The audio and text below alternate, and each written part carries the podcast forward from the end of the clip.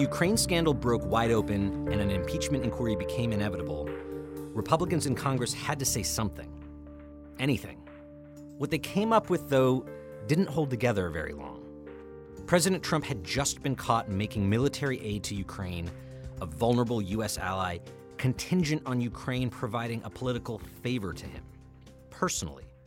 That's extremely corrupt, even if you believe Trump didn't make his threat in the most explicit possible terms.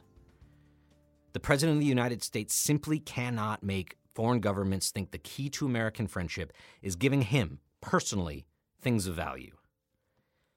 But at the time, more than a few Republicans invented a new line. Whatever Trump had said on that phone call to the president of Ukraine, it wasn't an explicit quid pro quo. And unless Democrats could find evidence of one, Trump should skate. Here's Senator Lindsey Graham.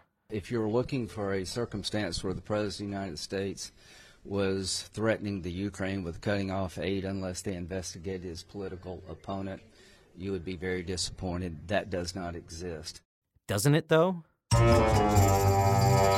Gotta say it, only in the age of Trump. The latest bombshell came from Acting Chief of Staff Mick Mulvaney admitting there was indeed a quid pro quo. And that was the legality of the issue. But to be clear, what you just described is a quid pro quo. It is funding will not flow unless the investigation into the into the Democratic server uh, happened as well. We, we do we do that all the time. Here to react, former White House press secretary, Fox News contributor Ari Fleischer.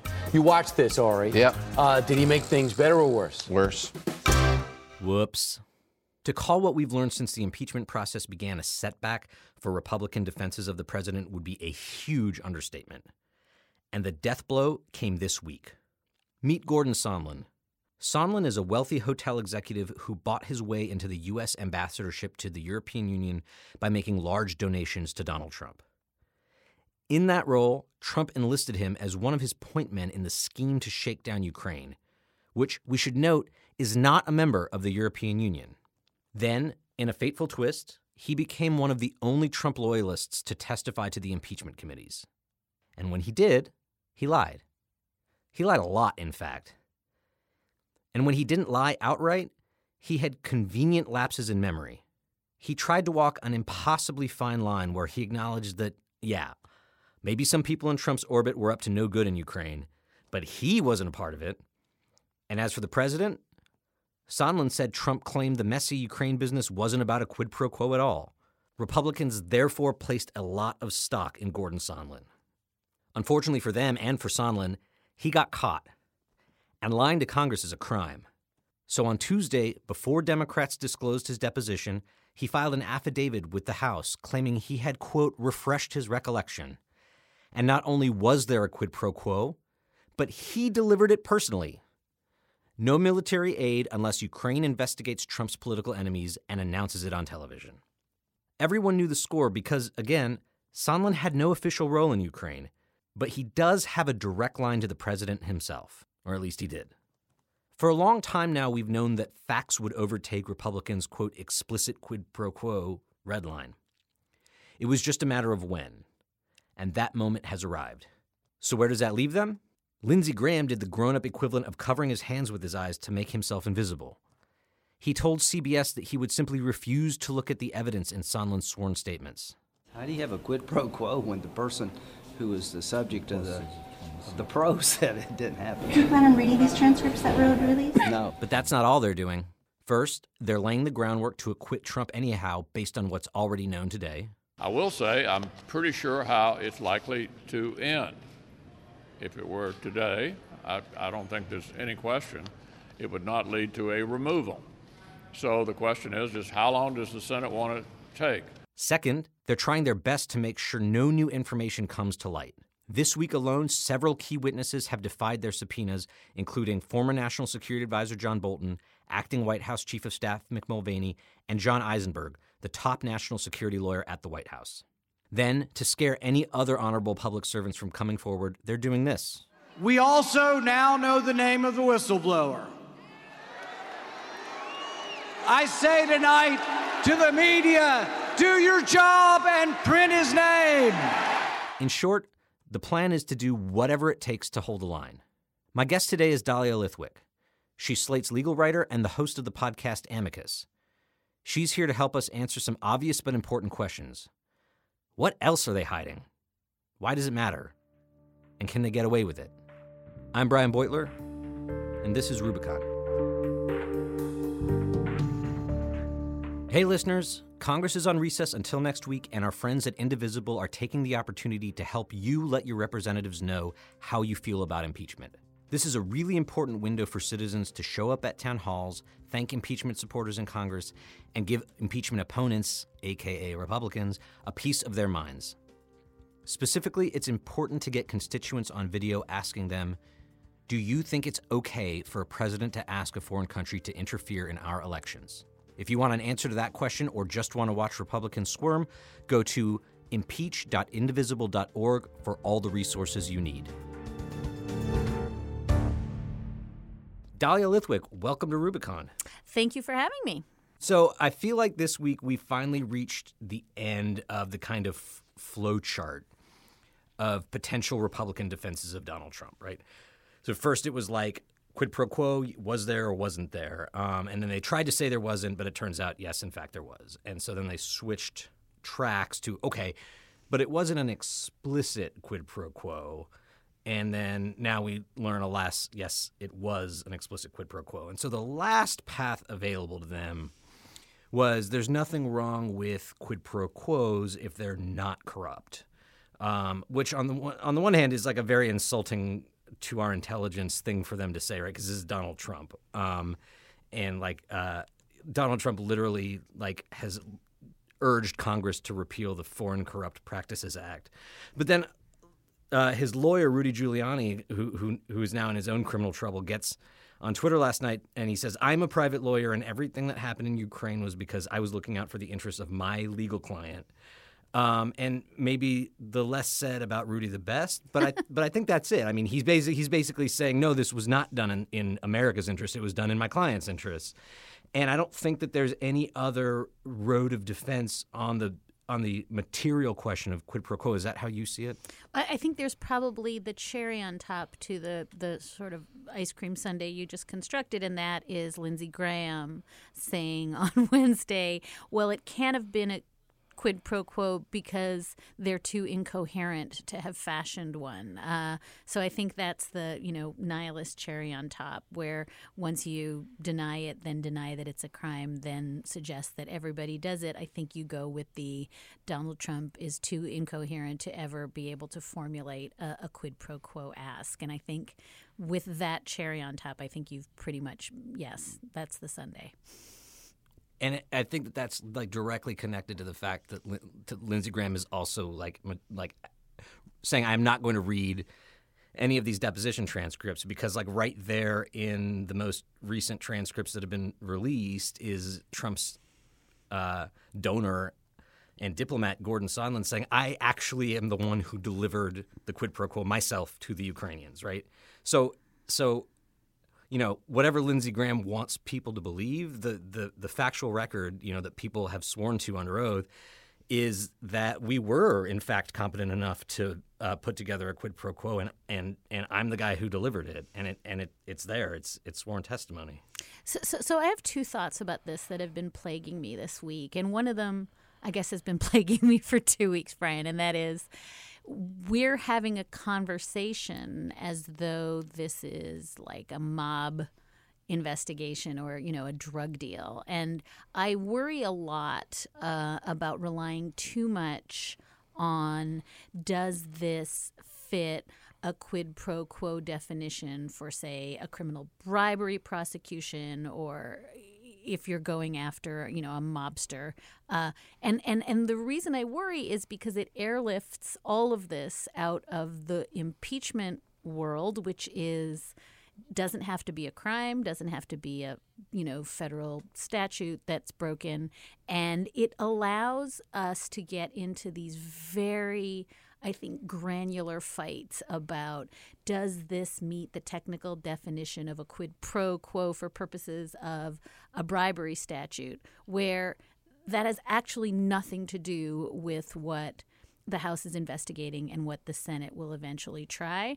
And the only reason, uh, which isn't to say, I want to be super clear, it's not unbelievably significant that you know whether it's campaign finance statutes or bribery or any kind of corruption that we're trying to ferret out here.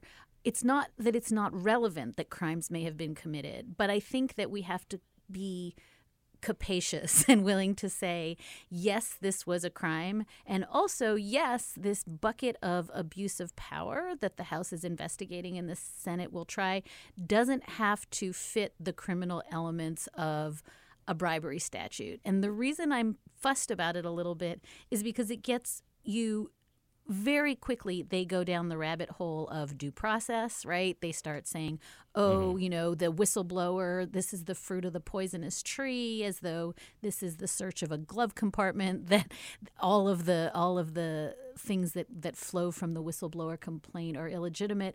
And so I'm trying to, in my own head, have these two buckets be separate and say we can definitely have a conversation about Sondland and Volker and uh, Taylor and the quid pro quo. It's essential, but it's also not the totality of what we're looking at. What we are looking at is a much, much, much broader, you know, you have to widen the aperture way out and look at abuse of power and look at obstruction, you know, the actual articles of impeachment, and not to let yourself get into a slap fight with Lindsey Graham about whether he thinks it's corrupt quid pro quo. Does that make sense what I'm saying?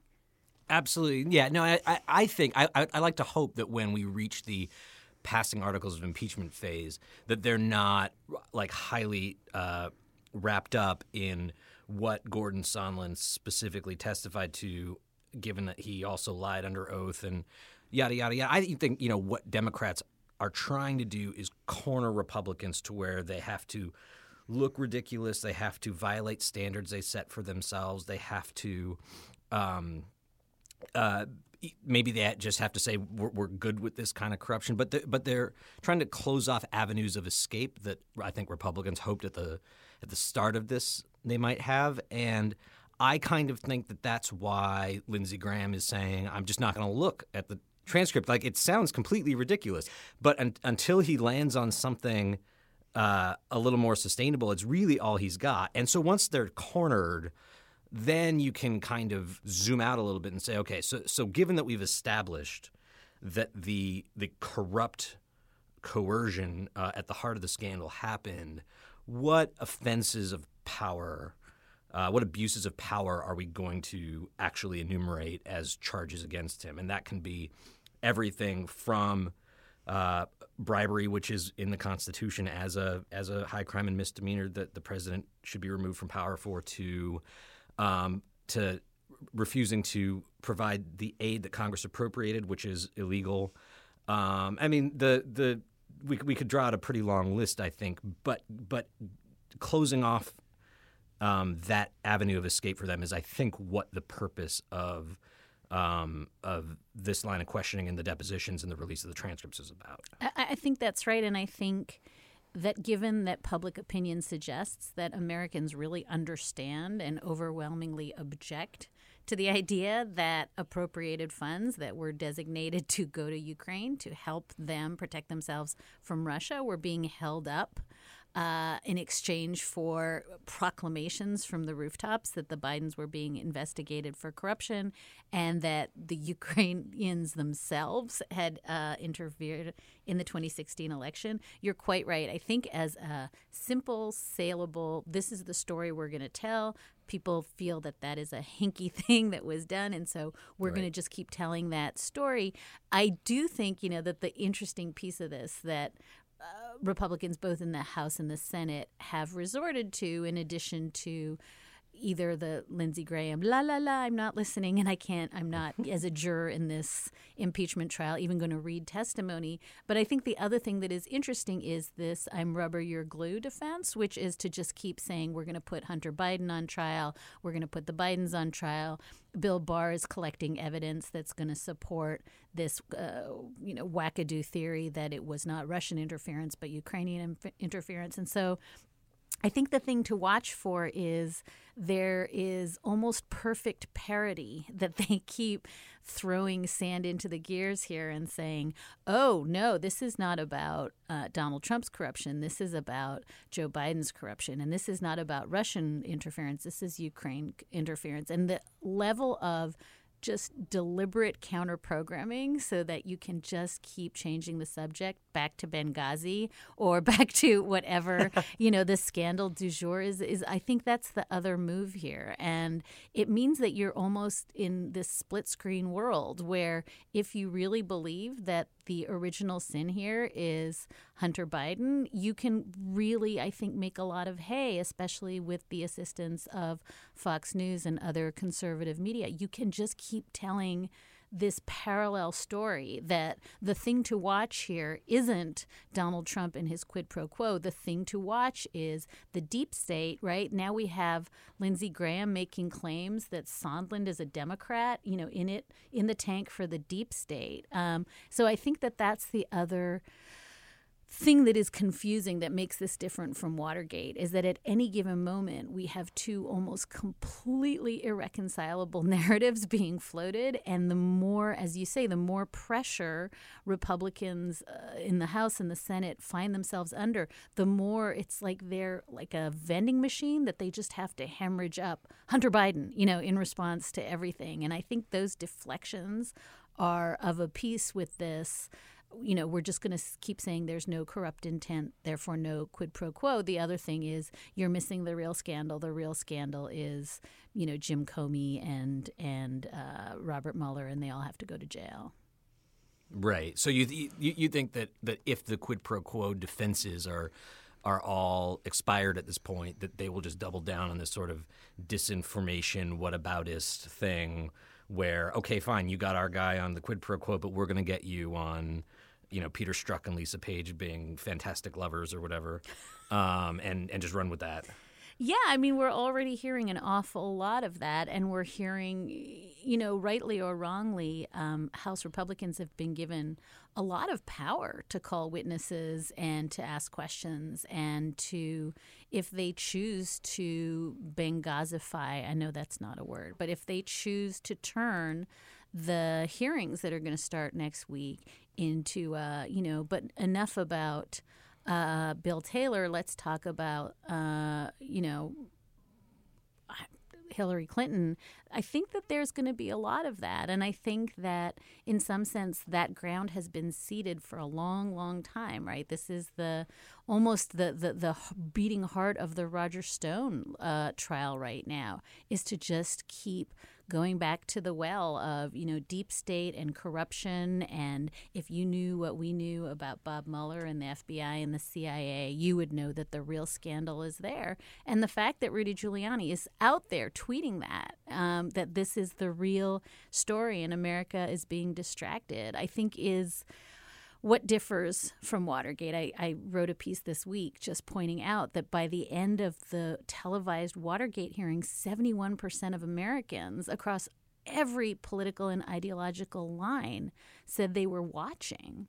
You're never going to have that in 2019. And there is a sizable percentage of the population that is always going to be absolutely convinced that Jim Comey is the sole bad actor uh, in American constitutional democracy.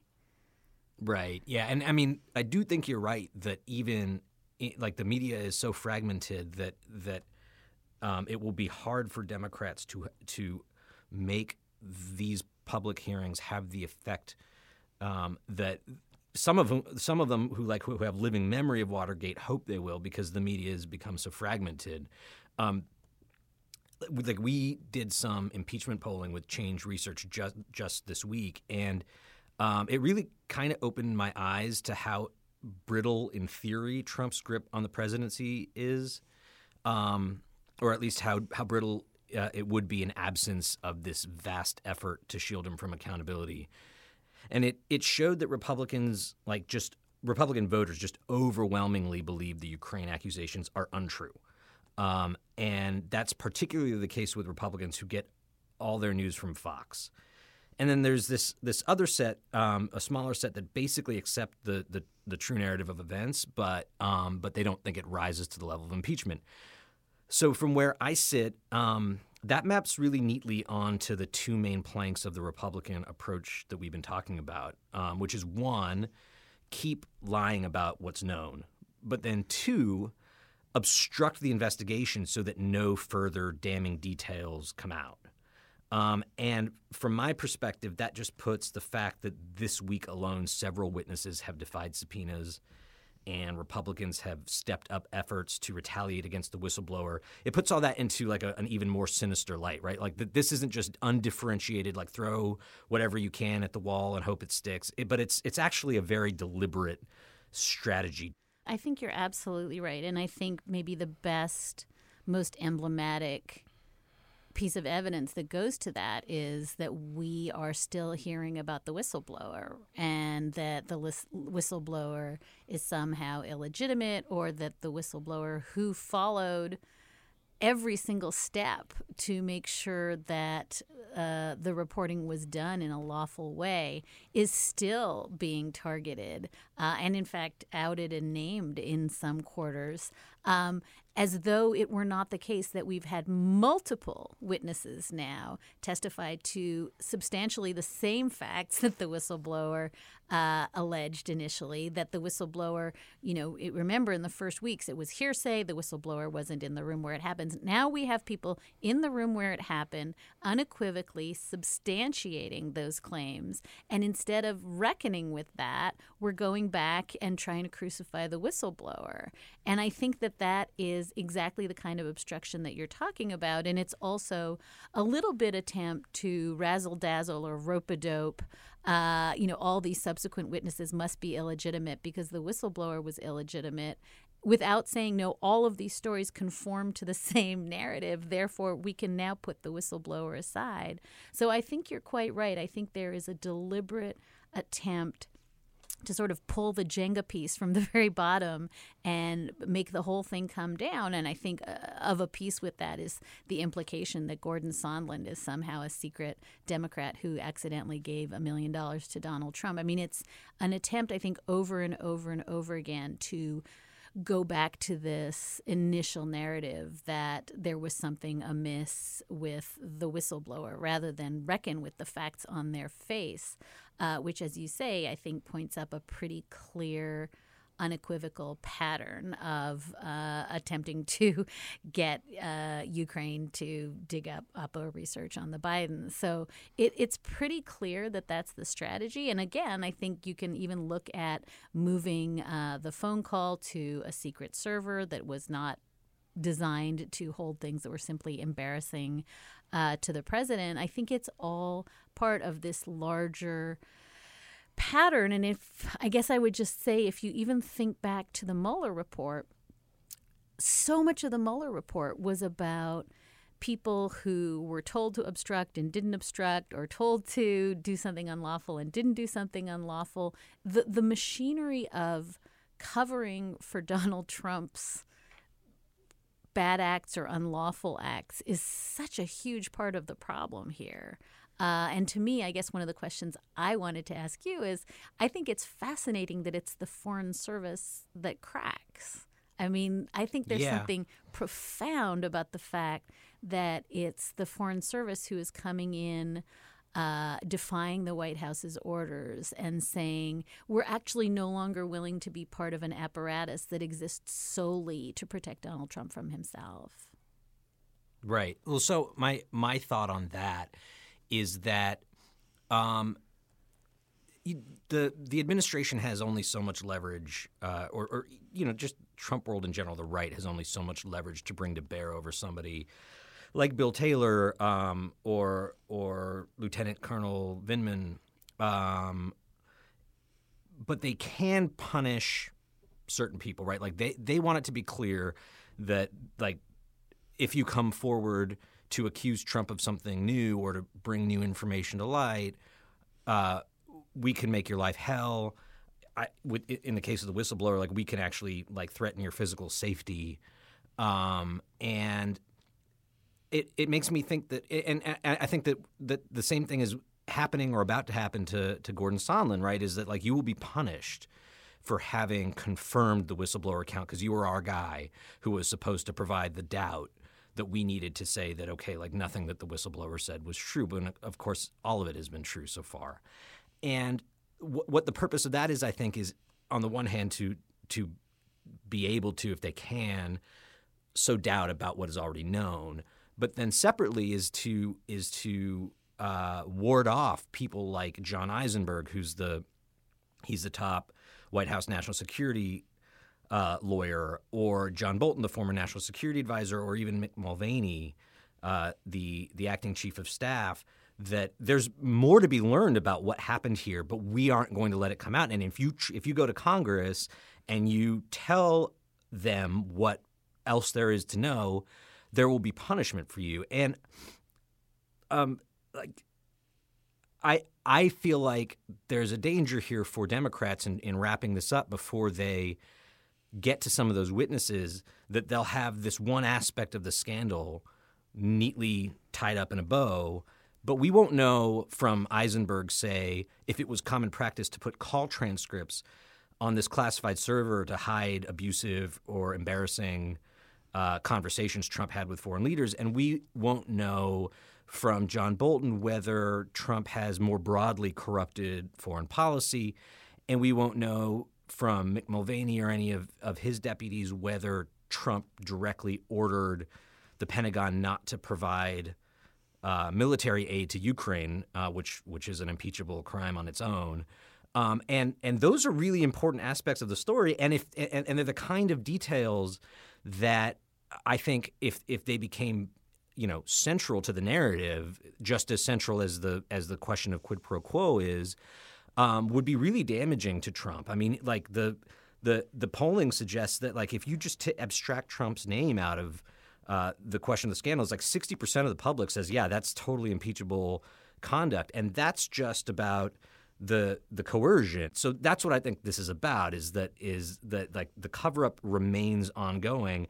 That's why Trump has like drawn a line and said, you know, like you know, if if if you're on my side, you don't go testify and we'll get your back on that. And if Democrats sue to try to compel your testimony, we'll have your back. But if you don't, we're going to ruin you. That's that's where John Bolton is the natural experiment in all this, right? I mean, we right. thought, I think 2 weeks ago you and I if we'd been having this conversation would have thought that Gordon Sondland was on team Trump in in the construction, right, that you've just put forth. Mm-hmm. And I think he surprised everyone by trying to somehow uh, uh, thread the needle and be on Team Trump without implicating himself. And the reason he corrected his testimony this week is because he had been implicated. And I think he goes in the bucket of people who, yes, I was a Trump supporter, but I'm not going to jail for the guy. And I think, you know, what's interesting to me is watching John Bolton who similarly, I think, is probably not willing to go to jail for Donald Trump and now has put it in the hands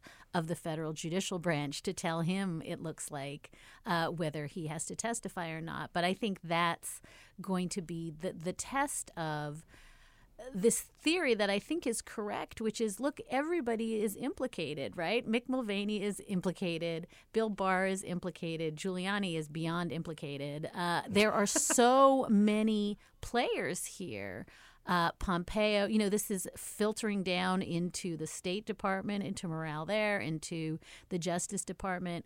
And I think that at the heart of your question, there is this do we go big or do we go small thing that has been plaguing Nancy Pelosi and Adam Schiff since they announced since they announced the impeachment inquiry, which is do we throw everything at him, including emoluments, including child separation at the border, including uh, corruption and stuff left over from the Mueller report, or do we just narrowly focus it? To Ukraine and specifically this quid pro quo and this ask. And I think what you're raising, and you're correct to raise it, is if you are thinking about the future of democracy, if you are thinking about the norms erosion that we've lived with, it's not enough to go narrow, right? I mean, you want right. to know if all these people are implicated. I want to know what Mike Pence knew and when he knew it. I want to know what Mike P- Pompeo knew and when he knew it. And I think that the decision has been taken that that's not the way to go here, and that this isn't like Encyclopedia Brown time where we try to unearth all the corruption and grift. We're just going to go with how do we remove this one man from power? And I think uh, it's it's disheartening when you hear, oh, you know, Jeff Sessions is running for his old Senate seat, and Mike Pompeo wants to go back uh, to Kansas and run for office. That there is a very high possibility that all of these people are never tagged for anything, uh, much less uh, for actually participating in what looks like a conspiracy. And I think that the decision, rightly or wrongly, has been taken that all we can do is tell this one story that, as you say, if you abstract it away from Donald Trump, people understand. And we are not going to sweep in every bad actor and every bad act, but it will have been enough to have done this. And I and you know, I can't answer for whether you go big or go small on this because I'm not a political tactician, but I think you're absolutely right to deplore what is going to be left on the table. So here's where I come down on. I mean, I, I, I Matt Miller and I talked about this on episode one, and I've been pretty clear in my writing too that I think that they should uh, like widen the aperture enough to include if, if you're going to talk about a, a, abuse of power to help Trump in the election, you should look at all the abuses of power he's done to help himself personally, right? Because they, they fit a pattern of conduct of even if even if it's not all about the election or all about Ukraine. It's like lining your pockets versus uh, getting help on your reelection bid are are both forms of of self dealing in a way, right? Mm-hmm. Um, but but the um, the it, even if you're not going to to leave the four corners of Ukraine. Like I, I think that there are dots to connect within Ukraine that are going unconnected. And like you mentioned, you, you mentioned Mike Pompeo. Like his role in all this has been uh, kind of left to the side, even though he's quite clearly implicated and has been caught lying over and over and over again. Um, and that, and, and I think that that's a mistake too. In that, like, if you want to remove the man, you need to get these numbers to move further, right? Like it's remarkable that half the country wants, more than half the country wants to remove this guy from office through the impeachment power. Um, but you need that number to go a little higher if you're going to get Republicans to actually vote for it, right? And if you leave it at the quid pro quo and then let Trump get everything everything else dumped into this other bucket of impeachable offenses, which is obstruction, right? Like like we're going to impeach him for the for the conduct on the on the phone call and all everything that led up to it, and we're going to impeach him for obstructing the investigation of that scheme. Where this ends up, I think, is Republicans, you know, try to uh, fend this all off as long as they can. They take on more and more water until they get to time to vote, and they just decide, okay, we are going to vote to acquit the president for both the Ukraine thing and for obstructing Congress. And if that works, it's like it's the end of oversight, at least for Republican presidents, right? Um, because I don't think that after this is all over, if Democrats ever get a toehold on power again, that they're just going to be like, well, Donald Trump got away with shutting down oversight altogether and and trying to nullify the impeachment power and so on and so on. So we can just do the same thing. And I wouldn't want them to, right? Like as like a liberal and a journalist, I don't think that that would be a good outcome. But if Democrats are insistent on going that route, they're going to leave us stuck with this double standard before they've even tried to like compel John Bolton to to sit in front of the impeachment committees and say what he knows, right? Like they have this inherent power in the House to compel these people to testify, and some of them don't work in the executive branch anymore. And if they reach the end of this line without without forcing the issue, A, we're not going to learn the full extent of the scandal, but B, the scandal is going to be put behind us and they are going to have gotten away with the cover up. And um, I worry about it, frankly. Yeah, I mean it's worrisome, and I think I think it goes to this other point about Watergate that is inapposite to the present moment. Watergate, you know, I, I mentioned and and we talked about there was a set of undisputed facts that people consumed uh, through media and came to undisputed conclusions across political lines.